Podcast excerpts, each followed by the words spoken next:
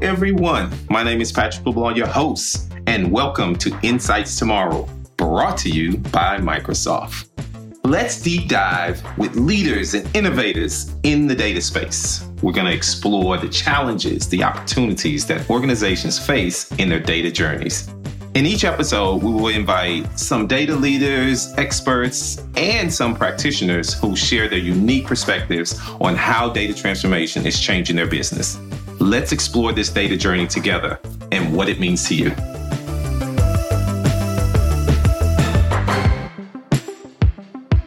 Hello, Karthik. How are you today? Great meeting you. It's been a long time. I've been waiting for this podcast and I've been looking forward to meeting you. But before we get started, before we get into this, why don't you do a quick introduction to let everyone know who you are? Hey, Patrick. Yeah, it's awesome to be here and it's great to meet you as well. So, hey, folks, my name is Karthik. I lead the analytics and data governance business at Microsoft. I've been at Microsoft now for about 24 years, the last 10 years all entrenched in the world of data, leading data modernization initiatives both in Microsoft products as well as within Microsoft IT for our internal data office. Very, very excited to be here today to talk about sort of like data, data modernizations, and all things data. Looking forward to this great conversation.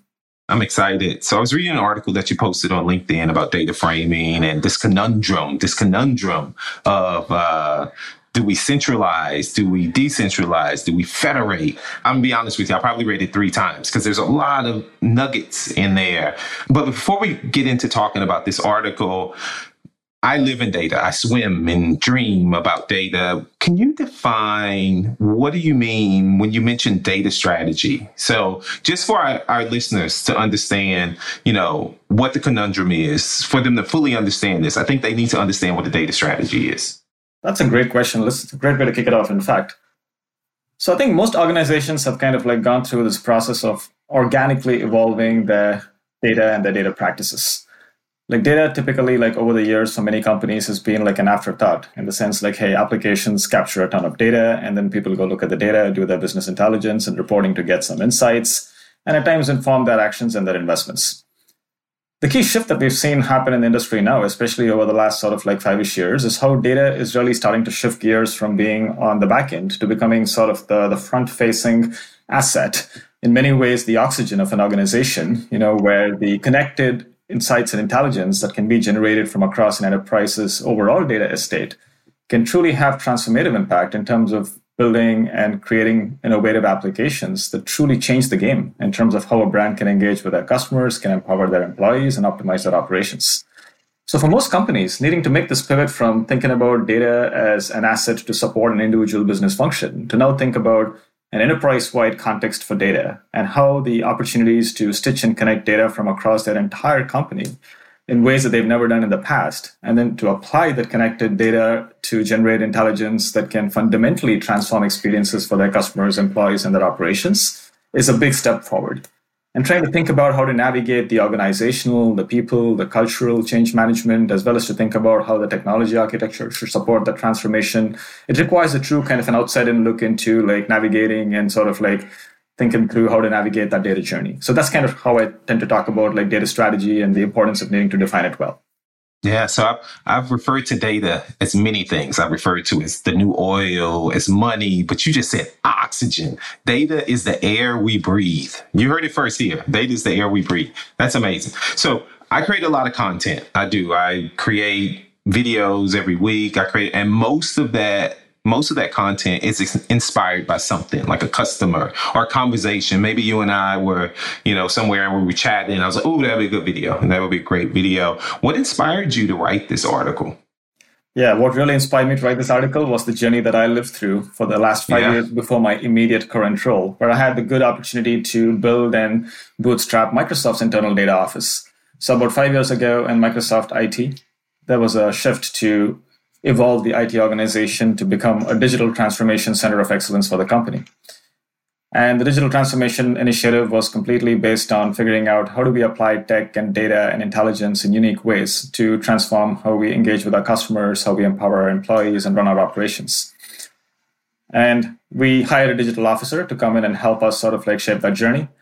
And that digital officer soon realized that one of the critical assets to make all this happen is actually data. And he decided to set up a data office, and I had the good opportunity to be one of the founding members of that data office.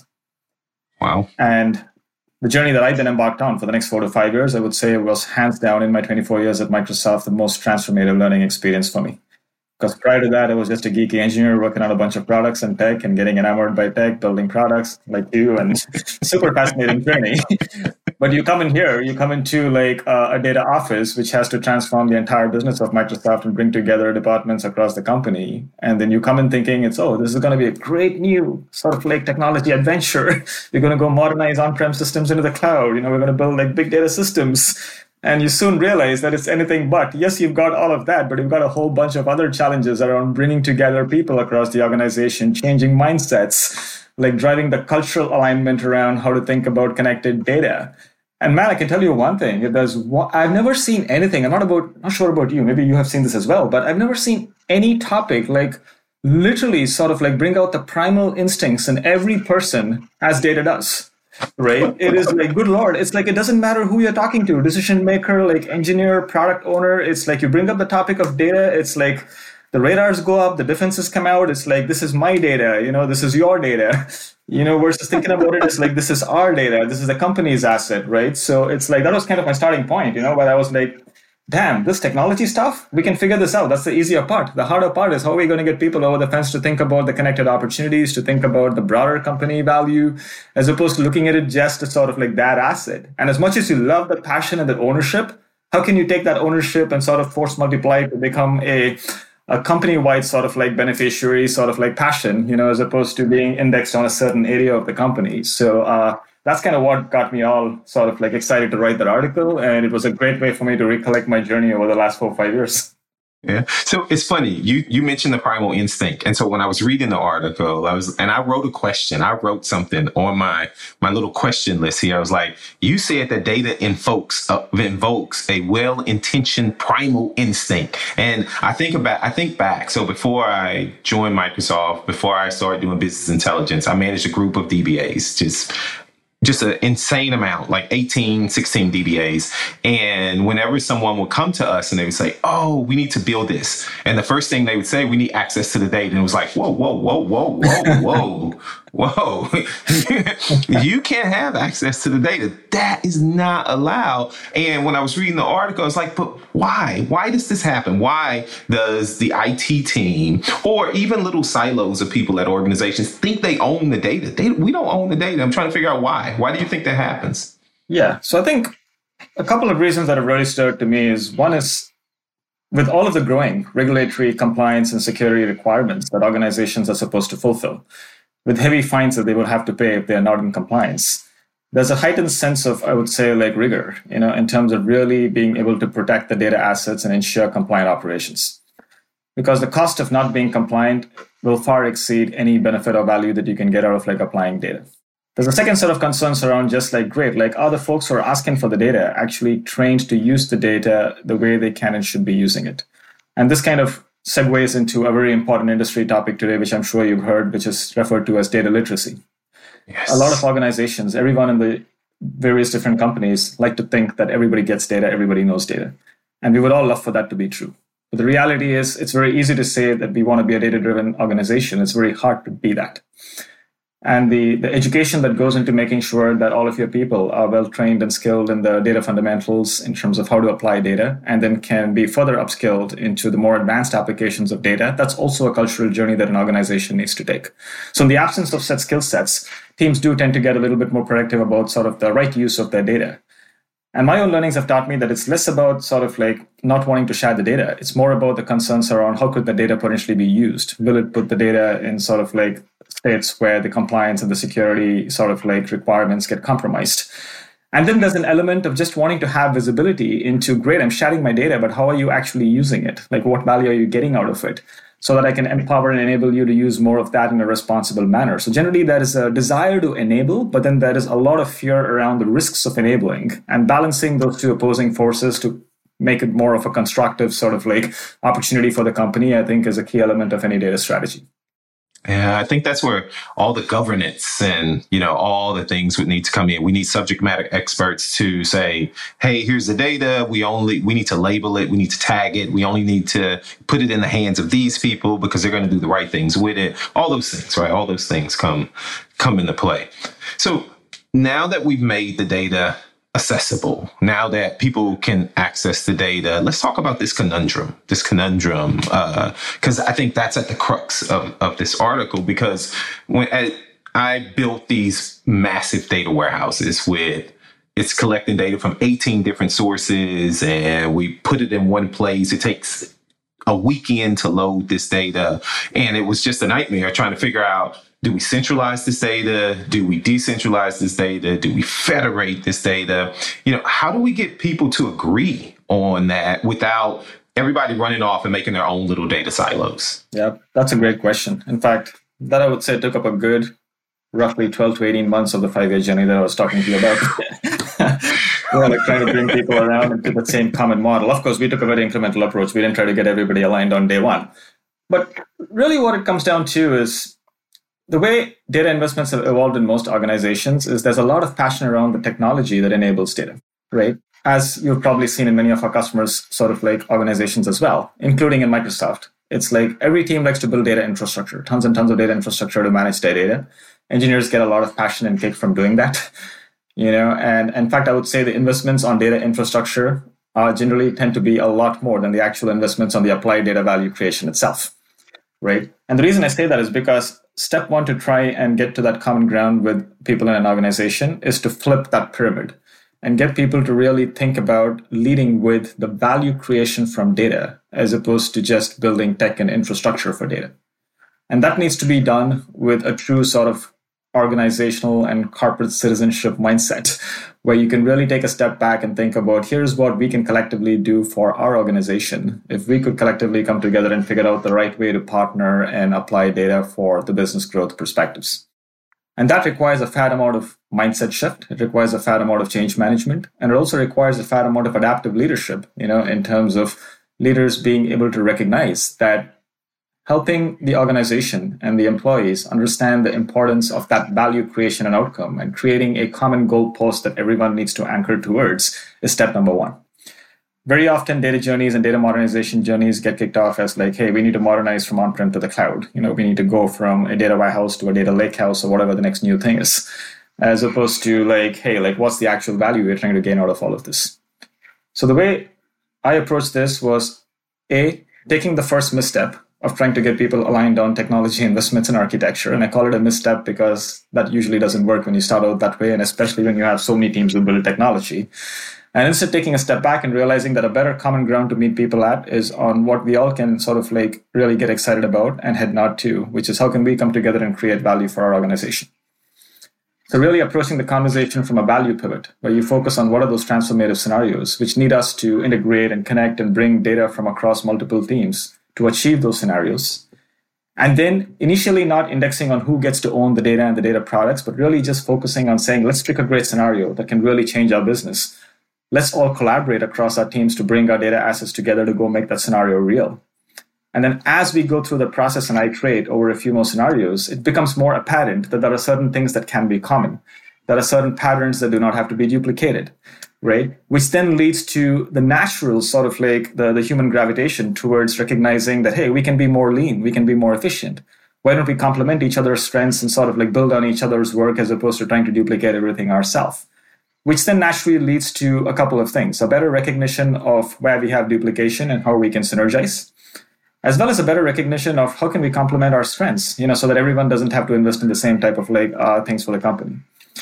So that is a journey that we took, and then eventually we got to a really good place where, by navigating that, like uh, we were truly able to understand that there's no really anything such as centralization, federation, or decentralization, because the reality is, in a truly responsible organization, especially in these times and economic climate, it is really important to avoid duplication and waste. And at the end of the day, any asset built really well can be built once and repurposed by the entire organization. And an asset being built in an IT organization or being built in a business team doesn't make the asset any less centralized or decentralized. It's built once, it's built to serve the company, and it's built by the team who is best positioned and has the best expertise to build that for the organization. So gravitating it more from the outside in value perspective is the way that we found it to really sort of like be the most effective in terms of rallying together alignments and then leading to the natural sort of outcomes of better investment synergization as well as complementing each other's strengths. Wow. So would you say that it needs to be this solution that you come up with? It needs to be flexible, but that flexibility would add to the scalability of it. Would you agree? Yeah, I would agree with that. In fact, I would describe that in very simple layman terms as embracing and getting very comfortable with the notion of progression over perfection. Oh. As engineers and technologists, we often tend to focus a lot on the perfection. But then recognizing that there's a much bigger change that you have to evolve. And the way to evolve the change is by demonstrating the value outcomes, which everyone can energize for. And if you try to be too perfect, you're going to delay getting to that value. Versus being comfortable with saying, like, hey, we might have to take some shortcuts or we might have to sort of like compromise the ideal, ideal architecture or decisions to still make progress on the value that everyone can get excited about. And then through that journey, the learnings on how we can get more efficient are going to emerge and become naturally visible without theoretical contexts, but with applied reality. So many people always go, ah, you guys do the videos, you do the videos. How do we get started? And one of the first things we always say is, it's never going to be perfect. It's never going to be perfect. You know, you just got to put it out there. People will have their comments. People will criticize it. People will give it compliments, but get it out there and start working on it. It's a process. It's an iterative process. It'll get better. You may make more mistakes. It limps along, but in the, in the end, if you stay consistent, you can produce something really good. All right. So we've overcome the challenges of the conundrum. We figured out if we're to centralize or decentralize, we're probably going to decentralize, right? It's just going to be this. but we've overcome overcome this conundrum. How do we keep the momentum? How do we how do we keep people, you know, with that mindset? We've overcome, you know, the challenges where everybody's just saying, I'm going to go build these silos. We're going to work together as an organization. How do we keep that momentum going and, you know, keep pushing forward with that that what we've come up with? Absolutely. So, like one clarification on the centralization and the decentralization, though I won't use yeah, the exact yeah. terms. The way I look yeah. at it is like there's a set of capabilities that you need to sort of like modernize and grow your data opportunities. Like you need infrastructure. You need sort of like you need to think about your business scenarios and let your business scenarios drive your data products. And then you have to scale the applications of your data and your data products in the edge facing sort of like scenarios that power your business, right? So uh, if you think about it across those dimensions, each investment, ideally you want to build it once for the organization. It could be a data product, it could be a data sort of like application, it could be a piece of data infrastructure. And there are some things that you absolutely want to build in a shared way that can be used across the entire organization, right? Like for instance, common infrastructure to govern your enterprise data estate. You don't want every team going out there and building out sort of like complex data governance systems. At the same way, you don't want multiple teams going and trying to figure out how to build a connected customer data product which represents the single source of truth for your customer account information. These are all key assets that should be built once and used across the company, right? So it really comes down to identifying who's the right team in each in the organization to build these assets so that others across the organization can benefit and, and leverage them, right? So with that as context, the reason I explain that is because Generally, you'll find the data talent and the data sort of people within an organization gravitating to one of these two compartments, right? You're going to have a lot of people who just love building infrastructure and solving the tough problems around data security and data compliance, like yourself and even me, right? And then you're going to have a lot of people, you know, who have a lot of passion for taking the data and applying it for the true domain sort of like scenarios and contexts, right? So in in, a, in some sense, it's like it's data infrastructure folks, and then it's applied data folks right? And on both sides, there's no dearth of the amount of innovation that still is yet to happen, right? So let's take the data infrastructure side of the world, for instance, to truly energize people in that compartment. Hey, it's not just about building infrastructure and putting pipelines in place. It's about fundamentally thinking about how do you take tough problems like the constantly emerging sort of compliance regulations, the constantly emerging cybersecurity threats, you know, the constantly emerging sort of like patterns through which data can be served as well as consumed and how do you build the most scalable engineering systems to support those needs? What are opportunities to bring in things like artificial intelligence and machine learning, which are commonly associated with edge facing experiences, but then to bring things like AI ML into the core of the platform itself? To get more smarter in terms of how your overall data estate and its compliant and secure management and operations can be scaled. So there's a lot of exciting ways to get even the technologists super excited about how they can really grow their skills and continuing to do what they love doing, which is building great infrastructure, but then doing it by applying broader facets, including applied data like AI and ML to get really, really world class at that. On the applied side, there's no dearth of like what you can do in terms of each of the business priorities and scenarios, whether it's customer engagement, whether it's employee experiences, it's making your internal operations better, even tackling new and upcoming sort of like emerging globally sort of relevant priorities like sustainability as an example right? And the opportunities to really sort of like apply data and to go from sort of like what classically used to be looking at data as an afterthought for reactive insights versus maturing that model forward into applying data for more predictive prescriptive sort of like scenarios and opportunities is huge. I mean if you all pause for a moment and think about it right the shift is so pronounced which is five ten years ago applications generated data and data was looked at in reports and dashboards. Today if you pause and think about it the insights and the intelligence from data is literally steering the core paths of applications. Yep. Right? The personalized yep. experiences in your customer facing sort of like apps and services, they are driven by the insights and intelligence manifested through machine learning models and AI services. Vice versa for any other system you can think about. That fundamental shift is so pronounced. When code used to generate data, now code is being driven by data right? So there's so much excitement in between the folks who are building the infra to make that happen and the folks who are applying the data to light up those differentiated scenarios. Man, sky's the limit for where we can go with this, right? If people look at it that way, the energy is never going to hit a ceiling. yeah, that's true. That's true. Okay. So I, I, like I said, I read the article a couple of times and I got to the last section. I, I, was reading the last section. I read the last section. Well, the second to the last because there was a closing. There was a closing, but the second to the last section. It got me really excited because one of the things that we teach on the team that I work on is it's not about getting there, right? We'll get there, but we have to keep going and we need to keep learning and we need to keep growing and we need to keep evolving because technology changes. It just changed, right? It just changed a few minutes ago. And so I was super excited about it. And it was like continuous learning. I forget the exact title of that section, but continuous learning. And for me, that's probably the most critical part of the journey. It's probably the most critical part of the journey. Um, and I've shouted this from the rooftop in just about every engagement I went to, but how or who in the organization fosters this? Who keeps this going? You know? That's a great, that's a great question. So the way we approach it in Microsoft is we do have the notion of a data office, right? A shared data office.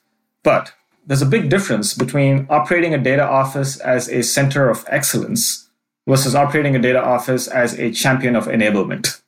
It's the same three letter acronym, COE, but two very different explanations, right? Traditionally, most companies get started by setting up the data office as a center of excellence. Hey, this is the office where everything gets done. You have a data requirement, come to the office, they'll implement it, right? And, and they're going to lock down data and everything is going to be like sort of done by this one center of excellence. And that's not the way in which we can scale in this day and age. I mean, data is, as I said earlier, the oxygen. It's got to flow freely. Like every team needs to be able to consume it and grow with it. And to do that, the mindset of this common team, while being the data experts, has to evolve to becoming more enablers. And that's why the champion of enablement sort of notion kicks in.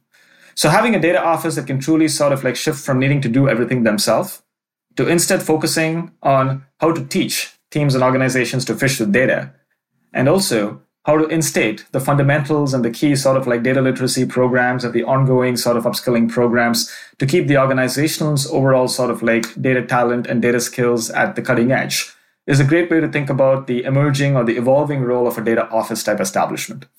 So Microsoft, for instance, our data office is not focused on doing it for everyone. It's focused on providing the common foundations, like a governance platform as an example, an analytical sort of enterprise data lake as an example, but also fostering and championing what are common programs, which are really focused on training and upskilling talent across the company in the applications of data. This includes programs for data governance practices. It includes programs for data literacy, which is both at the grains of like data culture related topics, as well as down to specific crafts like data science and data analytics and data engineering.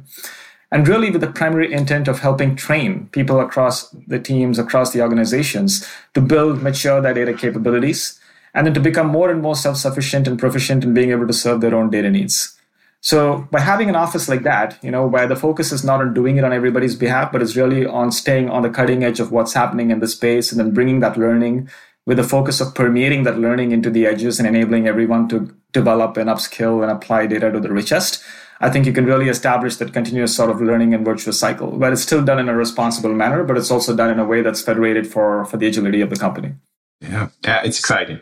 It's all it's all exciting. I, am telling you, I shared that article with a couple of people. It's like you got to go read this, especially people on our team, because we talk about you know COEs, we talk about data literacy. These, I mean, th- this is what we talk about. And so I, I want to wrap this up. I want to ask one really important question because we, I'm often brought into a project and everybody's like, well, how do we, you know, how do we get this started? How do we get this going? And the first thing I tell them, you need a sponsor. You need a sponsor. You need someone from the business or leadership to ensure that this thing is going to move along, but they will also help drive the success. How important do you think that is in this whole process? It is critically important to have sort of, I would say, sponsors, and I would initiate more so like business sponsors because a lot of the transformative technology data investments are really about sort of like changing something fundamentally in the business, whether it's operations, the products, or, or customer employee experiences, is about fundamentally transforming status quo. And this requires a very strong sort of like, I would say, advocate and evangelist for what that value outcome you're trying to accrue towards is. With the sort of like accountability to help steer, you know, a set of like folks who need to work together to make that happen. And what I found to be really pronounced in my journey was rather than seeking and trying to find the, the technical sort of like like sponsors finding the business sponsors who had the true need for those transformative outcomes who were held accountable for those transformative outcomes and who needed what we were trying to build was the shift that really helped us accelerate the momentum. So for instance when i first started the starting point for me even with my business partners was 40 40 20 40% of the teams were like ready to go. We need to get started. We got to do something different with data. And these were teams who really had requirements to connect data from across the company for whom their current state of just operating within their data silos was very clearly not going to take them to where they needed to go. Then the other 40% were like on the fence. They were like, oh, like, uh, go get started, prove something, and then if it works, I'll jump. And the last 20% was like, just leave, leave me alone. I don't want to be a part of this. I'm pretty self sufficient with my data. If I ever have broader requirements, I'll come to you. But right now, I, I don't want it, right? So getting started with that first 40%, zeroing in on like a couple of very key business stakeholders who had genuine requirements for broad sort of connected enterprise data, working with them to understand their scenarios, and then iterating on those scenarios to build up the data foundations to make them happen. Then led us to a place where not only did we deliver value, but we were also able to create some base assets, which started attracting like a magnet, like other teams from across the company to come in and want to use that asset for their applications right? So this process of recruiting the right applied business sponsor, using scenarios to drive your sort of your innovation, and then while you're driving that innovation, being conscious about patterns that you can sort of like commonalize and make more broadly accessible to more future use cases. And then using the business sponsor to go evangelize the, the, the goodness of a strategy and the implementation of the strategy on your behalf will then draw in broader stakeholders, broader teams to come in, at least want to explore. And then once they see what they like, then the, the, the velocity is going to pick up. So that's kind of the journey that we took, you know, and uh, we kind of speak to it in an acronym format as a cup of data at a time. So CUP, the CUP stands for, hey, have a great set of scenarios. Take a scenario, first go through the cup. The cup is identify the data estate you need for that scenario, conform it, unify it, productize it. And productize it means that you're not just solving the scenario like a project, but you're truly taking the data for that project and converting it into a product that can be used more broadly. That's the cup. And then the cup of data. The data acronym stands for you democratize, you apply, you transform, and you amplify. So if you productized your data, the first thing you do is you democratize the product so that more teams can get access to it and start self-serving use cases. The use cases are the applications. The application should ideally drive transformative outcomes. And then you're going to get a ton of learnings that you can then amplify for the next spin of the wheel. So approaching your data strategy a cup of data at a time is a great way to think about it. So I got two things that I'm going to use in my next presentations. Data is the new oxygen and a cup of data. Thank you so much. This is this has been great. I learned I've learned so many little tidbits here in this uh, in our our short time together. But thank you so much for coming to hang out. It was a pleasure meeting you. Great. Thank you so much, Patrick, for having me. Be sure to read the article on Karthik's profile on LinkedIn, and we will also have a link to the article in the description of this podcast. Thanks for joining us for this episode of Insights Tomorrow. Be sure to catch us next time as we continue the journey to uncover the challenges and the possibilities that organizations face every day. You can find more about the show and catch future episodes at insightstomorrow.com or wherever you get your favorite podcasts.